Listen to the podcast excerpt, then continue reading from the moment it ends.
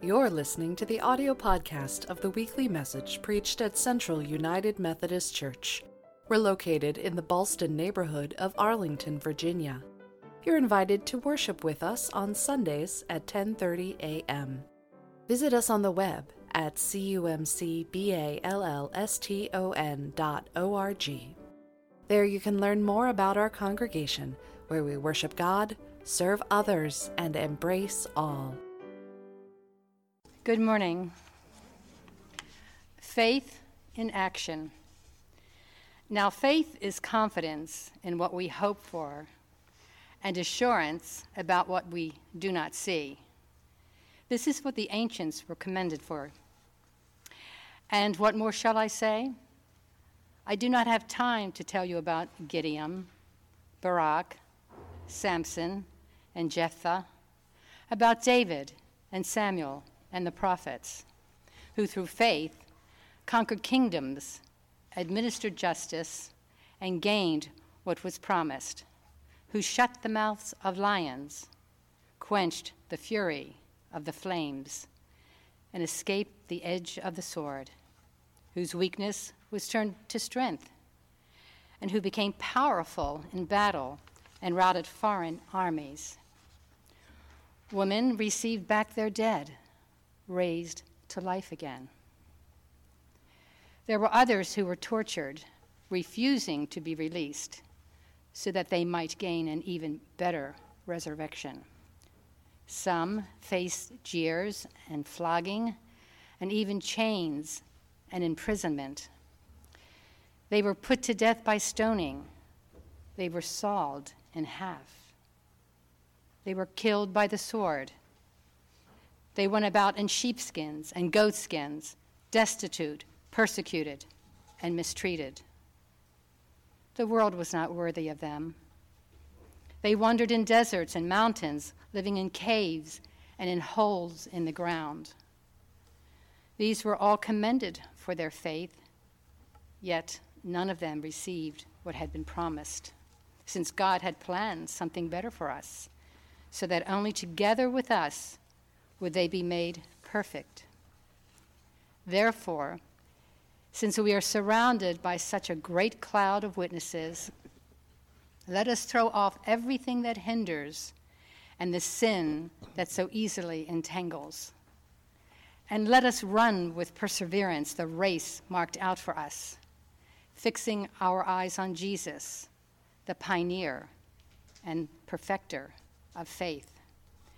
For the joy set before him, he endured the cross, scorning its shame, and sat down at the right hand of the throne of God. The word of God for the people of God.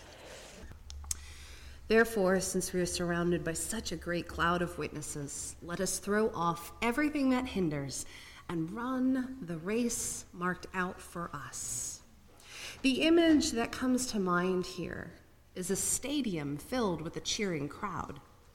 As the people on the field run the race that's marked out for them, they are surrounded by thousands and thousands of people cheering. Were any of you in a cheering crowd this week? A dear friend of mine took her teenage son to one of the Nats home games, the one that was last Sunday night. She went because someone in their life who was like a grandfather to her son, had been diagnosed with cancer earlier this year. He was determined to live long enough to take her son to a World Series game, but sadly, he died last month. So my friend and her son went together. They remembered their friend and loved one who was there with them in spirit. Today, we celebrate all those who have died in faith and who now cheer us on as we run the race of life. We are gathered here today because of the generations of faithful people before us. You can see some of the photos that I have pulled out of the closet to display today. The photo that is next to our baptismal font is one of the oldest ones we have from 1920. The people who were here at the very beginning of the life of Central United Methodist Church. There are some other photos. We have United Methodist Women. We have some of the folks who have entered ministry from the church and the painting of Cleveland, who I still get mail for because he was a trustee for so long. These people represent all of the ones who surround us when we gather around God's table and share in Holy Communion. Their stories are worth our time to read and to understand because they give us encouragement.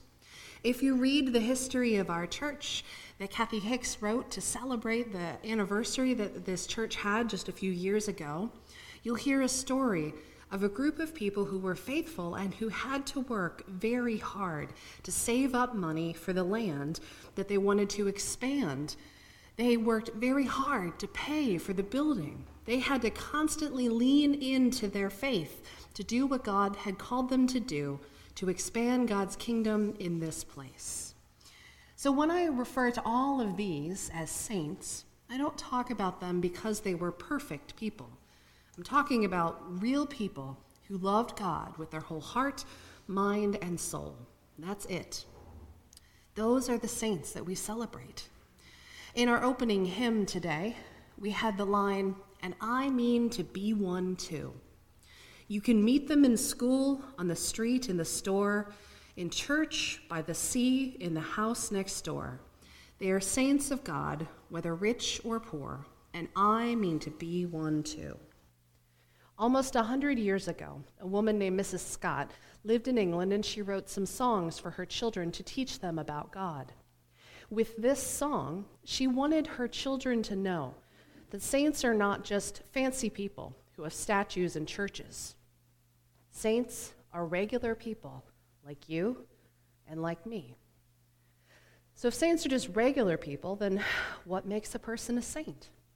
When a person embraces the life of Christ and follows him the way that we live, with our whole heart, mind, and soul dedicated for God.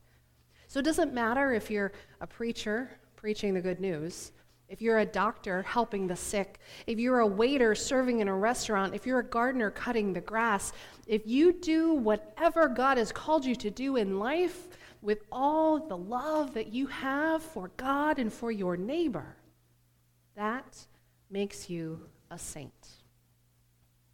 There's an Episcopal church in California that has embraced this wider idea of what it means to be a saint. And they hired a painter who created this incredible mural on the ceiling of their worship space. It has over 90 people that they call the Dancing Saints.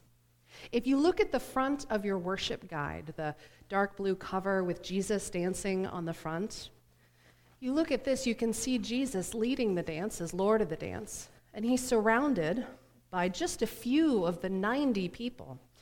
The one in green, who do you think that might be? Any guesses? St. Patrick. St. Patrick of Ireland. Now, the one in blue and orange, you probably won't guess because I didn't know anything about him until I visited this church. That's St. Gregory of Nyssa, for whom this church is named. Next to him is his wife. And then the other folks who are surrounding him are not people who have been canonized by the church. They are people who lived their lives with loving God, with their whole heart, mind, and strength doing what God had called them to do in this life. So, throughout this month, we are going to hear stories of people who are saints of God. The image that you see on the screen this morning is of a woman from the fourth century. She's an anonymous washerwoman. So, we don't actually know what she looked like, we don't know what her name was. But this is why she was selected to be one of the 90 saints. To the desert fathers and mothers, the founders of monasticism in the fourth and fifth century, an anonymous ordinary woman praying ceaselessly at her work represents the holiness of all that is ordinary and routine. An anonymous, ordinary woman praying ceaselessly at her work represents the holiness of all that is ordinary and routine. Do you feel holy when you do laundry? I usually don't. A monk named Brother Lawrence wrote a book called The Practice of the Presence of God.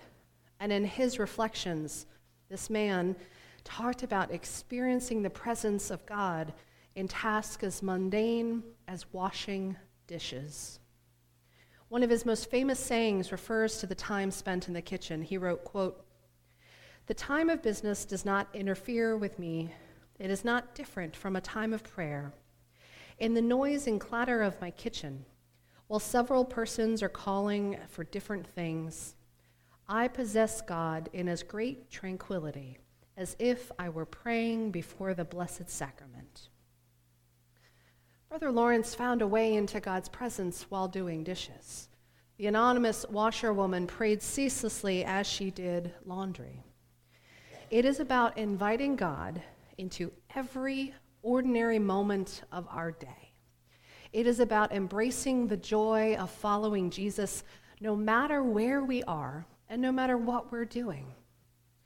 Said Brother Lawrence, quote, We ought not to be weary of doing little things for the love of God, who regards not the greatness of the work, but the love with which it is performed. End quote. So maybe next time I do laundry, I will do that work with great love. Love for my spouse as I fold his clothes, love for my sister who slept in our guest bed when our dog was sick and couldn't be left alone, love for God when I hang my clerical shirts that I wear as a sign of my ordination.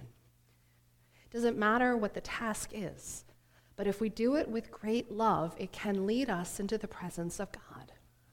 For those generations of saints washing those dishes, whether it be by hand or in the dishwasher, they did that with love for the community of faith here at Central.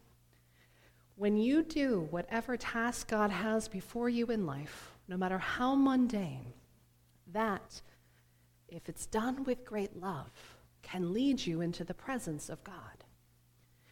And maybe when I'm feeling tired and not full of love while I'm doing laundry, maybe if I'm really quiet, God will let me hear the voice of that fourth century washerwoman cheering me on or maybe as I go home today to do the dishes, I'll feel that encouragement of Brother Lawrence there in the stadium cheering me on because they are now in this great cloud of witnesses cheering us on as we run the race of our life.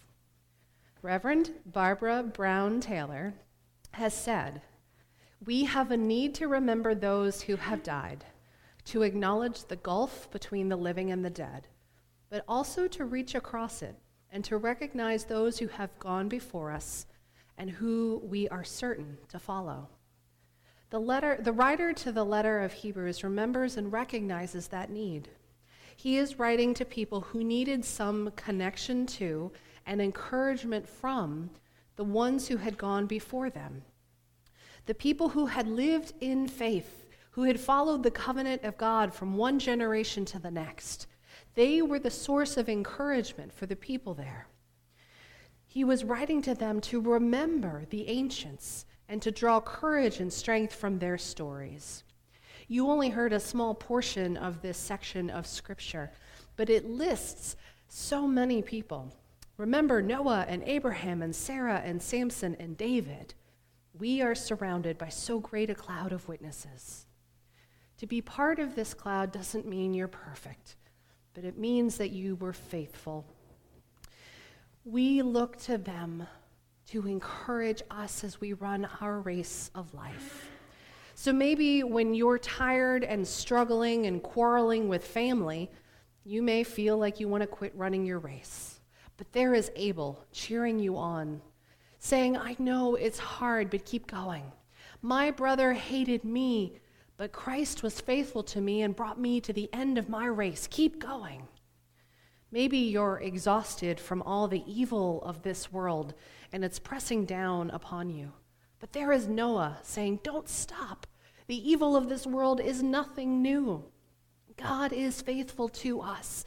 Keep going. Run your race. Maybe you're feeling discouraged because you want to have kids, but you can't And there is Sarah saying, I know your pain and heartache. Keep running. God is faithful. Maybe you're afraid of your enemies, and there are people who crossed the Red Sea and walked on dry land who encourage you to keep walking and following God. Or maybe you've committed some sin that has you filled with shame and guilt and regret. And there is David telling you that God offers forgiveness, to keep turning back to God and being faithful. We find encouragement from these saints not because of their perfection, but because of their faith. And if faith is an endurance race, we do not run alone. We are surrounded by such a great cloud of witnesses cheering us on. Everyday saints, from beloved spouses and dear friends to detested enemies and disavowed parents. And there, with a sweatband of thorns and a dusty pair of sandals, is Jesus. He has been running this race with us since the very beginning. He is the author and the perfecter of our faith. And He runs alongside us until we reach the end of the race that He has set before us. So, as we remember those who have gone before us, let us remember there are others who look to us, who look to our faith, who look to us as we look to Jesus. So I encourage you this week to celebrate the ones in your life who were faithful to you, who told you about the love of God, who showed you by the way that they lived, and encourage you to look to Jesus, remembering that there are those today who look to you to see how you run your race we don't run alone. Jesus is there running with us, and we have thousands upon thousands in the stadium cheering us on. So, brothers and sisters and siblings in Christ, let us not tire, but let us look to Jesus and run with endurance.